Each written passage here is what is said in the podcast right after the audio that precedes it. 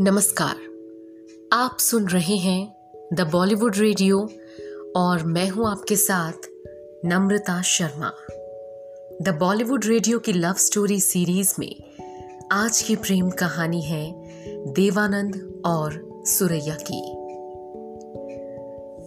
साल 1948 में जब देवानंद 25 साल के थे, उनकी दो और फ़िल्में प्रदर्शित हुईं। फनी मजूमदार की हम भी इंसान हैं और गिरीश त्रिवेदी की विद्या। पहली फ़िल्म की नायिका रमोला थी, जो 1951 में निर्देशक विजय महात्रे की फ़िल्म स्टेज में उनकी नायिका बनी।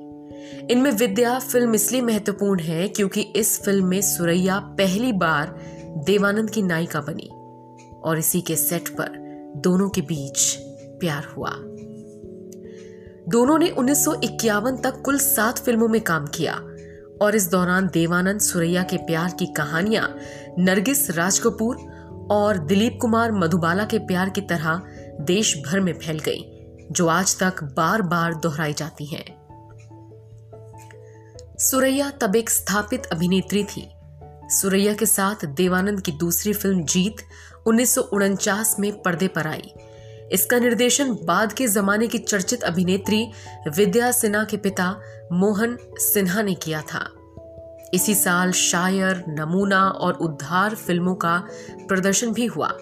शायर में देव के साथ सुरैया और कामिनी कौशल, नमूना में कामिनी कौशल और उद्धार में मुनव्वर सुल्ताना तथा निरुपा राय थी।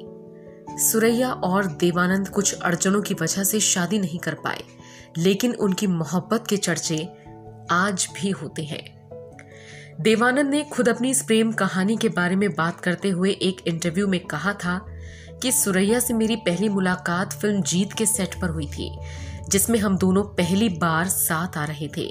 वो सुरैया का शासनकाल था और मैं फ़िल्म उद्योग में अपने पाँव जमाने की कोशिश कर रहा था। हम दोनों चुंबक की तरह नज़दीक आते चले गए। हम एक दूसरे को पसंद करते थे और फिर प्रेम करने लगे। मुझे याद है मैं चर्च गेट स्टेशन पर उतरकर पाँव पाँव मरीन ड्राइव में कृष्ण महल जाया करता था, जहाँ सुरैया रहती थी। इस अभिनेत्री की एक झलक पाने के लिए सड़क पार भीड़ लगी रहती थी। हम लिविंग रूम में बैठा करते थे। सुरैया की माँ ने तो हमारी आशनाई को स्वीकार कर लिया था, पर उनकी बूढ़ी दादी मुझे गिद्ध की तरह देखती थी। उन दिनों सेट के अलावा अन्यंत्र कहीं मिलना संभव नहीं था। इसलिए हमारे बीच खतों, किताबों में बातें चलती थी। हम शादी करना चाहते थे, लेकिन सुरैया अपनी दादी की मर्ज़ी के खिलाफ जाने को तैयार नहीं हुई। उनके घर कई लोग आने जाने लगे थे, जिससे वो भ्रमित रहने लगी। निहित स्वार्थी तत्वों ने हिंदू मुसलमान की बात उठाकर हमारे लिए मुश्किलें पैदा कर दी। उन दिनों की पत्रिकाओं ने भी गुलक पाड़ा मचाया।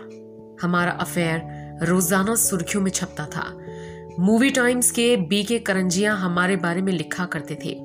एक दिन दादी के हुक्म का पालन करते हुए सुरैया ने मुझे नो कह दिया। मेरा दिल टूट गया। उस रात घर जाकर चेतन के कंधे पर सिर रखकर खूब रोया और उन्हें अपनी सारी दास्तान सुना दी ये मेरा स्वभाव नहीं है। मुझे ऐसा नहीं करना चाहिए था। लेकिन जीवन के उस दौर में हरेक के साथ ऐसा कुछ घटता है। आज मैं समझता हूँ, जो हुआ, अच्छे के लिए हुआ। सुनते रहिए द बॉलीवुड रेडियो